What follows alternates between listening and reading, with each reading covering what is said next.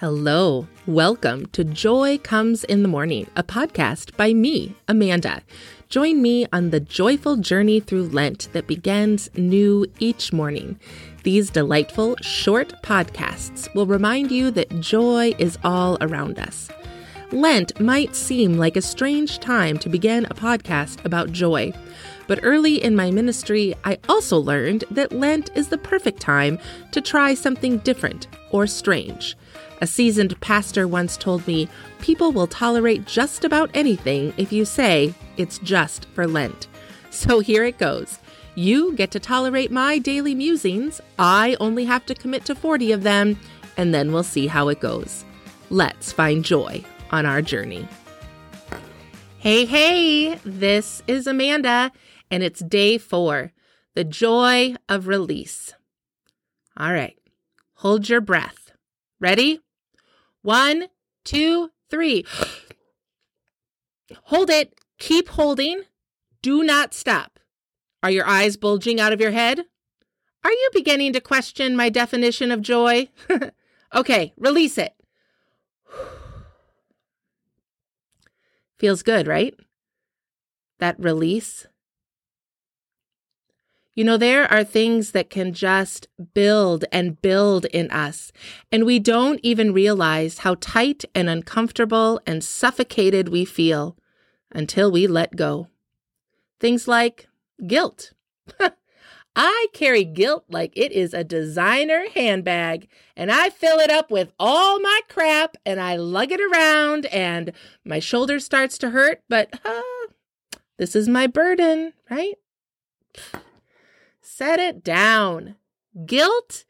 Guilt gets us nowhere other than weighing us down, preventing us from moving forward, keeping us from feeling compassion for ourselves, and we deserve some compassion.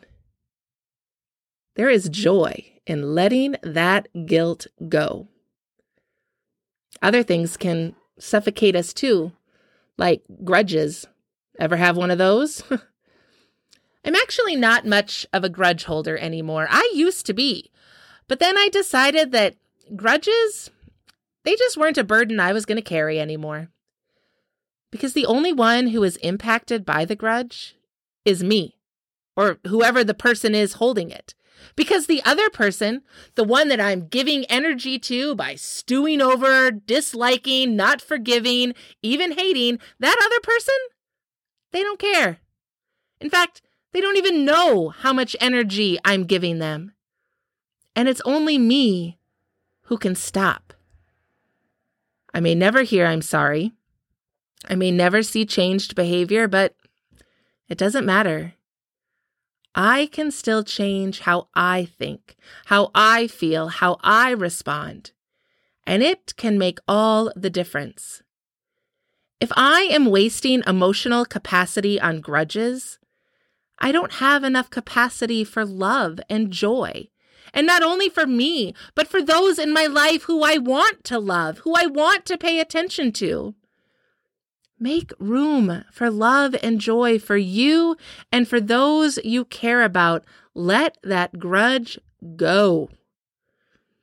Now, there are other things that can suffocate us too the, the need to stay busy, the shame we carry, fear, pain, the list goes on. So, what is it for you? In just a minute, we're going to do this little breath holding experiment again. But first, I want to share a blessing with you. It's called The Blessing of Breathing by Jan Richardson, and it's in her book, The Cure for Sorrow a book of blessings for times of grief. And she writes that the first breath will come without fear, that the second breath will come without pain, that the third breath will come without despair, and the fourth without anxiety, that the fifth breath will come with no bitterness, that the sixth breath will come for joy. Breath seven, that it will come for love. May the eighth breath come for freedom, and the ninth for delight. And when the tenth breath comes, may it be for us to breathe together and the next and the next until our breathing is as one, until our breathing is no more. All right. Are you ready? Think about whatever needs to be released for you. Get ready to let it go so that you may have more capacity for joy. Breathe in. One, two, three. Hold it. Keep holding tighter. Close your eyes unless you're driving. Hold it. Let it go. And breathe in joy.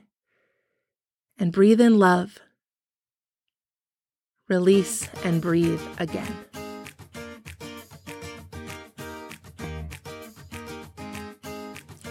Thanks for joining me on today's Joy Comes in the Morning podcast. Talk with you tomorrow.